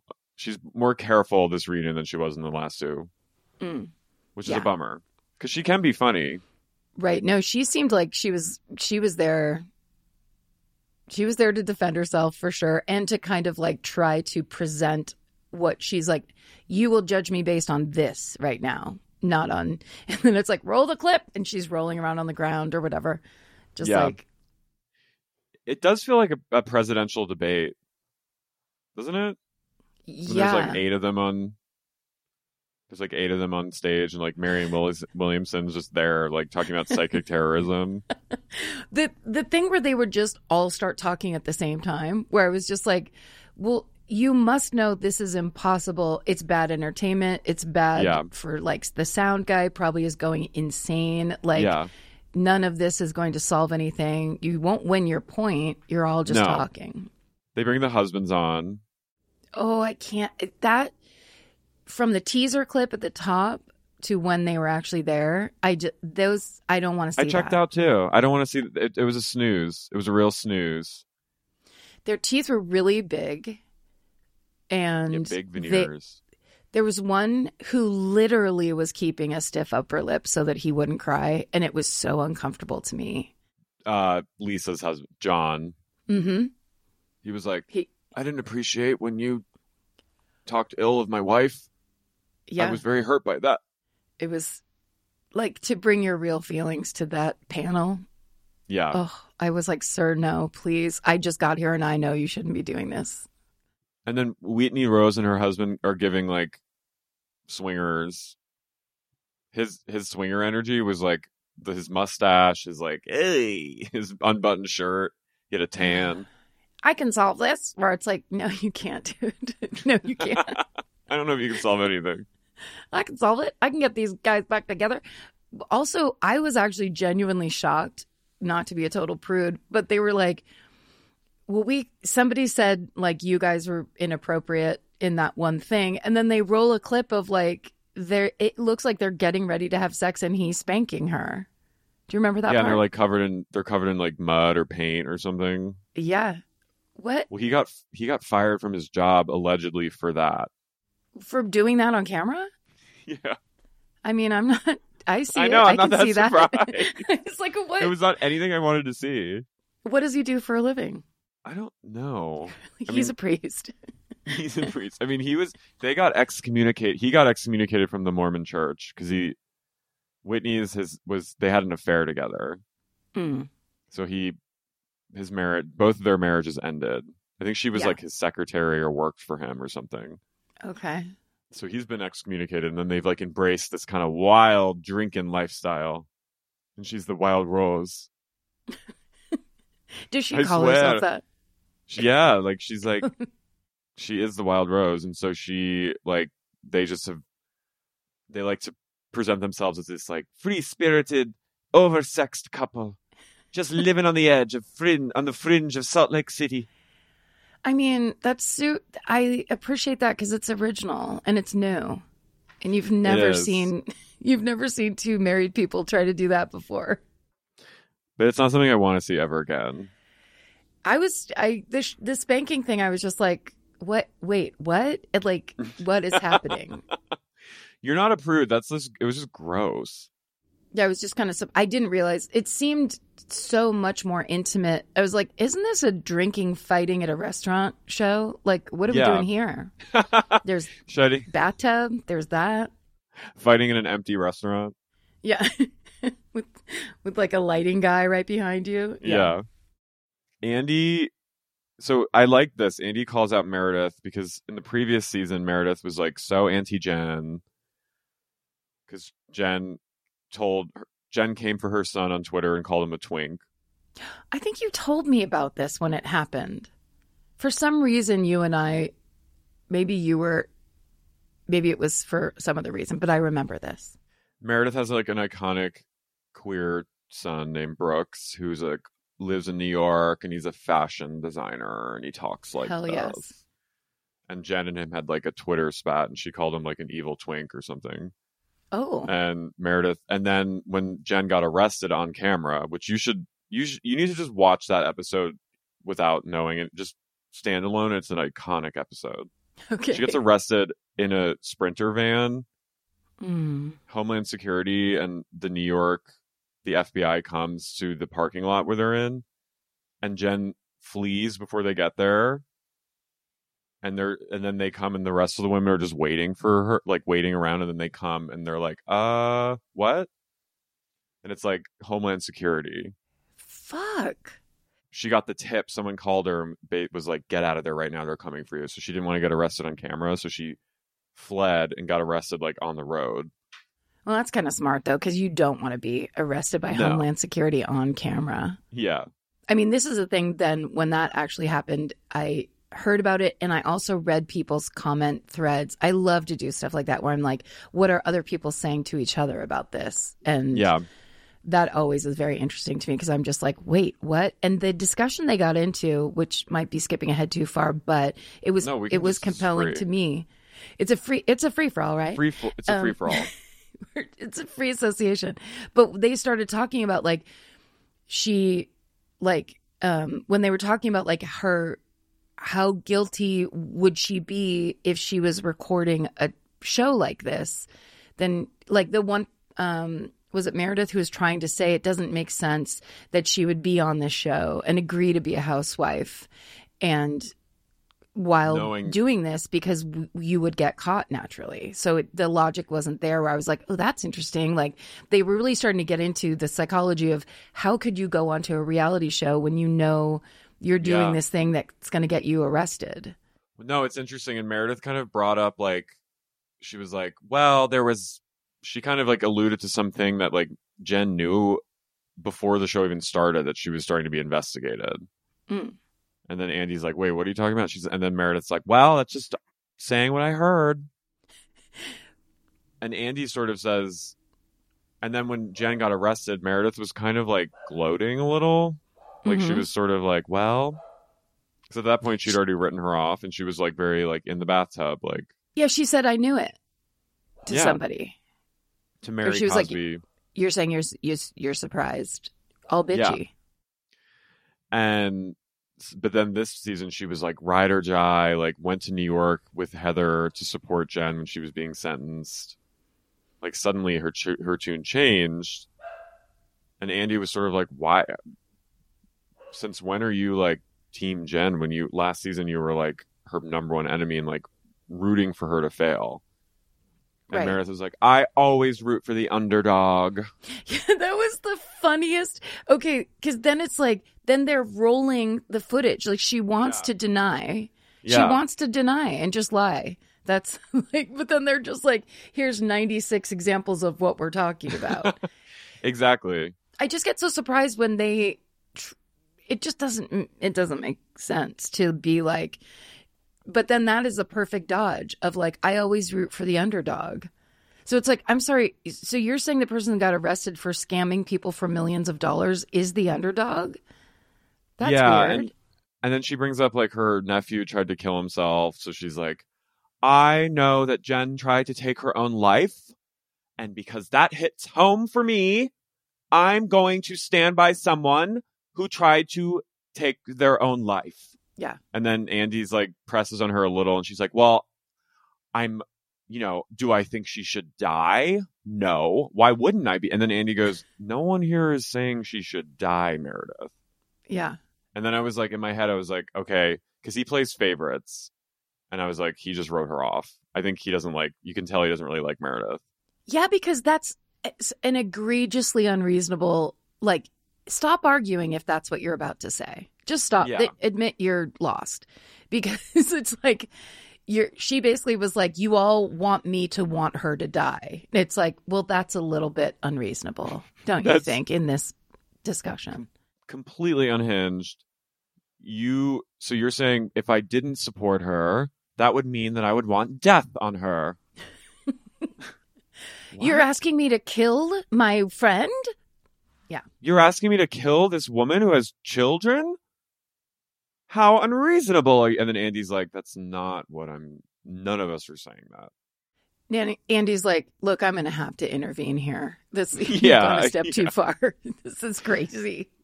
That was like maybe the crazy, that was like the underrated craziest moment of the, the maybe the season.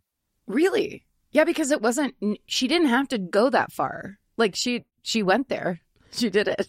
Yeah, it's like you went, you just took it to a place of death. You took it to a place of afterlife when it didn't need to go there. No.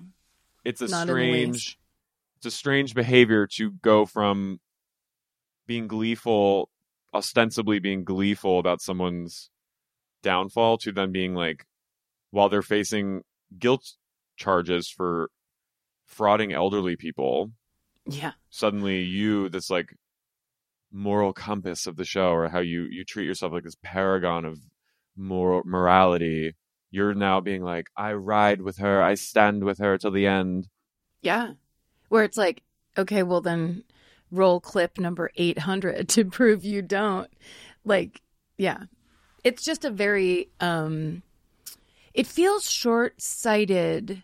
yeah but I guess that's what this is for, right? Because what they're do this is kind of like the hot seat where it's just like we've all observed you being this way for a season.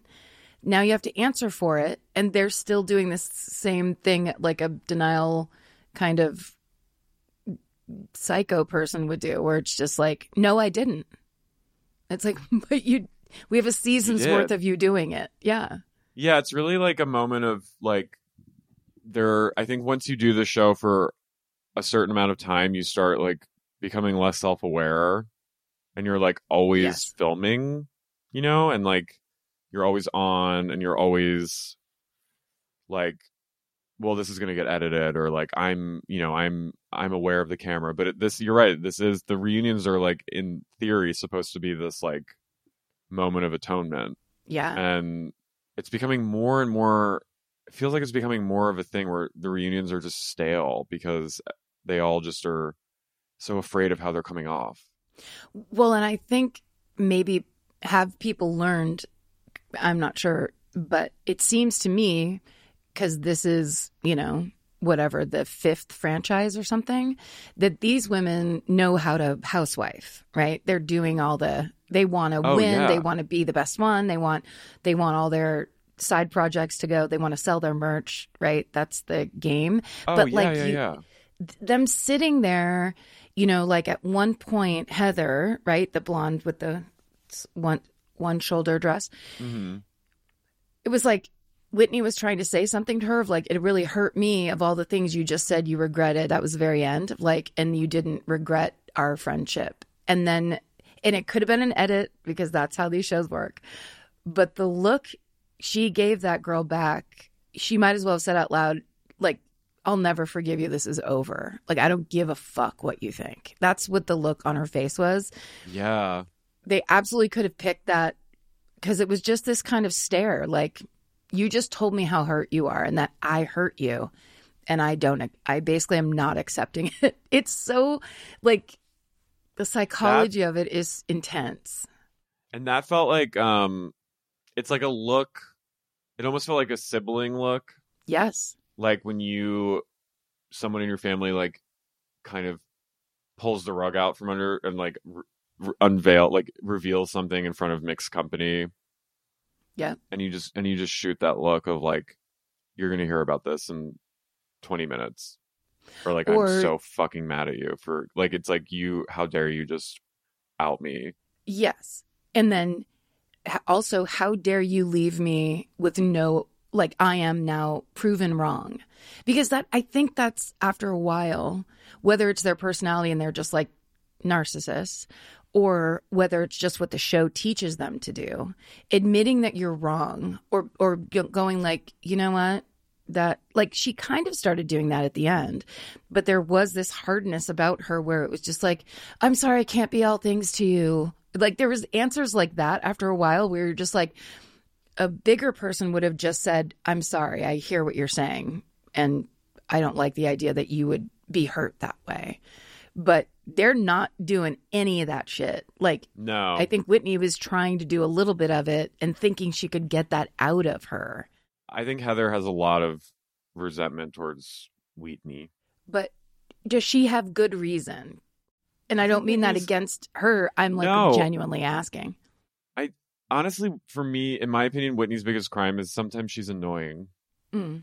and like she's just kind of like you know she gets drunk and she like she always she she's a drunk she she's a fire starter but she gives good tv i have come around on her a lot she's a divisive figure but i think she in this situation i think heather was really hard on her Yeah.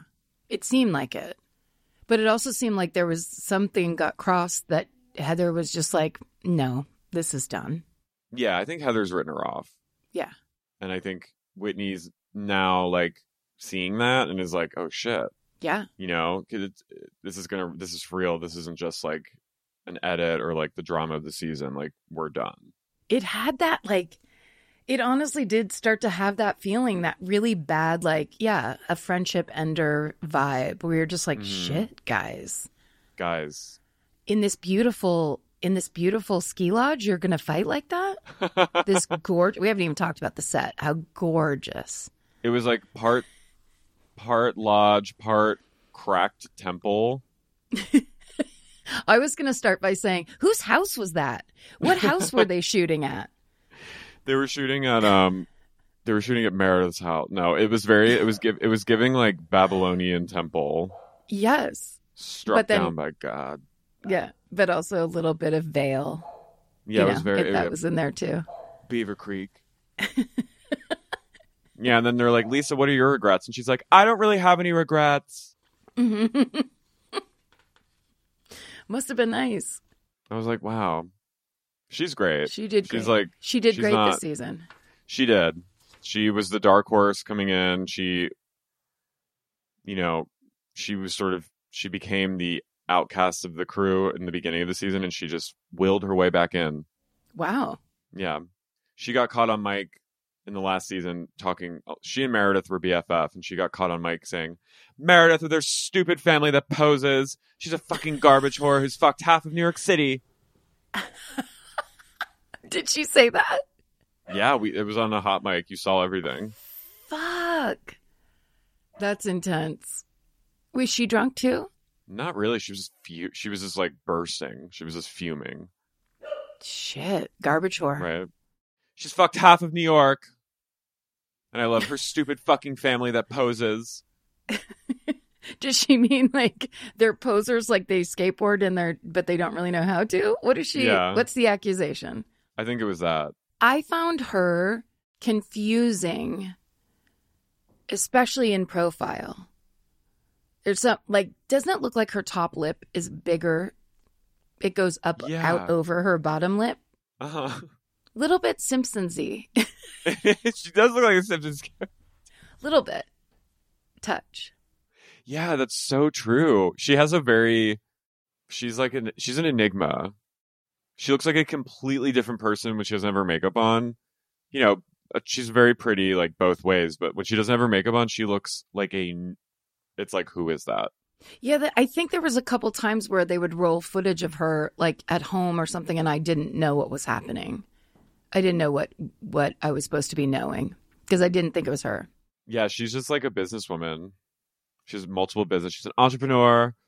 Her sons are already they have their own business line, line of body wash. What was that weird? There, there was a weird part where they tried to talk shit about they how they raised their son, like he was spoiled or he didn't do something. I was like, "What's She this shut about?" that right. She shut that right down. Good. Yeah. There's a lot of like Lisa's sort of Lisa is like the Roy Cohn of She's the spin the spin doctor of the housewives. Yeah. no, I don't have any regrets. I had a really good season. Not even the top lip. Okay. Well then. Not even the top lip. No, it's perfect. I love it. I love my husband. Love my boys. Love them so much. My husband and I are sealed together in the temple forever. If you break the seal, we'll haunt you for seven hundred years. We're gonna haunt you for seven thousand fucking years. If you break the seal, I'll come back. Don't will try. so many, so many scarabs crawling everywhere around your house if you break this seal. You will wake up to a thousand and one beetles in your own bed. Wait, can I tell you the quote? I just looked down because I did write notes, but I haven't looked at them this whole time. But I just mean, looked think down we and I bolt. We covered all the. And we stuff. really did. Yeah. What was the What was the quote? I have my own victories. I realize I'd been insensitive to Lisa at ski day. Was that Heather? uh, yes. Meredith? Well, um, uh, yes, because Andy said she was she had been the own it girl, but now, but then Mm. she had been changing, and they that was when it got super real because they were like, uh. Whoever wrote in the question, the, the viewer said was something going on in your private life that we didn't know about because you changed, and it like kind of rung her bell a little bit. And then they were t- basically talking about how sh- the ways she had changed. The other people were talking, and then Andy was like, like, do you agree or whatever? And she was like, I, I've gone through hard stuff. And then she went into her thing, the lawsuit in the book. But then she said, but I have my own victories. But I own being mean to Lisa, or I realized. I'd been insensitive to Lisa on ski day. Ski Day is so beautiful. And I think, yeah, I think Heather, I think, I honestly think the amount of time she spent with Jen also like affected the way she behaved. Because Jen is like Yeah. very toxic, extremely manipulative, pathological, and destructive person who like is abusive and has thrown phones at her staff. Ugh. She's, well, like, you could kind of tell that because of that necklace she was wearing in the hot tub. Yeah. Did you see the size of that? It was like a chain choker. She's a, in a hot She's tub? evil. In the beginning of the season, I was like, I don't want her to go to jail. She has kids. And now I'm like, bye. Yeah. Because I knew she was wrong, but I like, I never want anyone to go to jail. No, no, no, no. It's horrifying. But, But then- she's going for 6.5 years. Shit, man. That's serious. She was like, cons- she was the true, she was like the, the godmother of this ring. And they basically were just ripping off old people that would give them like like their credit card Yeah. number over the phone. They would be like, they would just be like, you know, when you get those like telemarketing, like, you're in trouble for this, or like this dangerous Ugh. thing has happened. And the old people are like, oh shit, okay. That's her. Yeah. She would like That's how she got out. the, That's how she got that big necklace. She's like, it's all worth it. the heart of the ocean, the heart of the hot tub. Jesus Christ. Karen, if you had to pick someone from this cast of SLC, who would who would you say I'm you're most like? Right away, and I thought it the second I saw her on camera as Heather. I Yeah. think that I am. Um, I use Wow. words. I think I use. I'm a wordsmith. I think I'm a gaslighter and a wordsmith. I also think that um, I can go very flat when people piss me off. Like I definitely Mm. engage. The nicest thing I do is engage when I'm mad. But the thing that I think that I saw her doing that I went, oh no, is like that thing of Whitney basically being like, it makes me sad that we're cousins and we used to be good friends and like you don't seem to care anymore. And then that look back, I was just like, oh, I've done that. I've done, You're an I've own it girl that. too, though. I'm trying to own it right in this moment by saying, and also brave- just like, I empathize of the feeling of having a really big face when no one else has a big face. No. She has a really big face. And I was like, damn, I know that feeling when like everyone else is really like narrow and you're just like, here's me in my big face. No. I'm really mad. I'm just She saying this, a- these are my feelings. I have a big face too. I have a huge face. I have, a, I have the- I have the biggest when I'm face. next to when I'm next to people in a photo, I'm like, wow, look at that big face. Same. Um, on, in the spirit of being own it girl, I would say I'm like Whitney. Are you? Yeah, sensitive, kind of annoying. On a healing journey? On a healing Pre- journey? Yeah, like permanent youngest child, Yes. trying to trying to do their best, but also getting themselves into some trouble. Is Whitney slightly, just lightly Irish, a little bit? Uh, no, she she speaks like with a really strong like Midwest kind of accent. She says he, instead of healing, she says hillin and Mhm. fillin, Mhm. and so we we take it far and we transform her into like a Shanti Irish like woman who's like leaving for New York from from Belfast. Yes, with her like scarf shawl wrapped around her Uh-huh. waist, crossed She's over. like the yeah. she's the mom. She's literally the mom in Titanic, tucking her kids into bed so they'll like drown in peace. Go to bed now, children.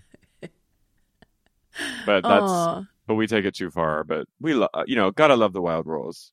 I mean, all of these women to sacrifice themselves on the altar of reality television, it's it's really quite something. It's rough stuff. They're fucking Joan of Arc, all of them. It's so noble It is noble. for the entertainment. They're basically, it's kind of like go out there, drink this, take this, do the, you know, eat this, don't eat this, go out there. Now let's just see what comes out of you based on what you've been through. Give your soul in every way possible, and sometimes your body, your physical and spiritual essence. Release it to us. Yeah. We will devour and destroy, Yeah. and you will then you will be a husk. And then you might be able to come out with your own line of tank tops. So the trade off is perfect.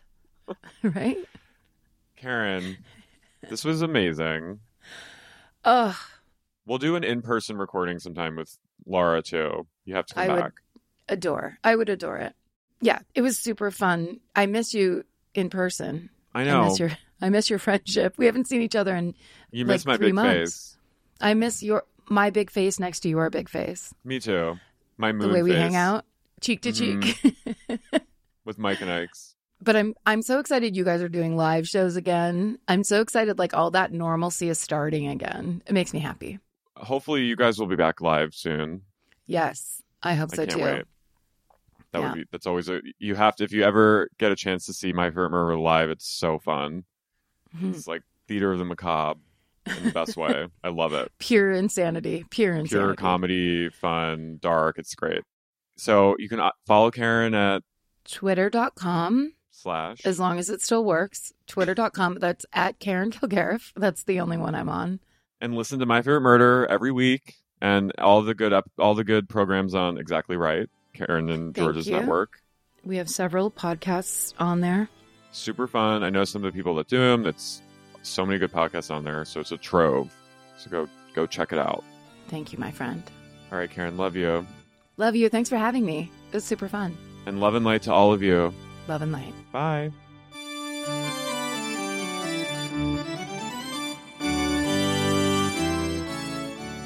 Sexy Unique podcast is created by me, Lara Marie Shane Halls. This episode was co hosted by the one and only Carrie O'Donnell. This episode was edited by Ness Smith Sabadoff. If you like what you heard today, please be sure to subscribe to Sexy Unique Podcast on Apple, Spotify, Stitcher, or wherever you get your podcasts. And if you're craving more sup and just can't get enough and want access to things like bonus episodes, tons of premium content, as well as ad-free episodes of the pod, consider supporting the podcast on Patreon. You can find out more at patreon.com slash sexy unique podcast.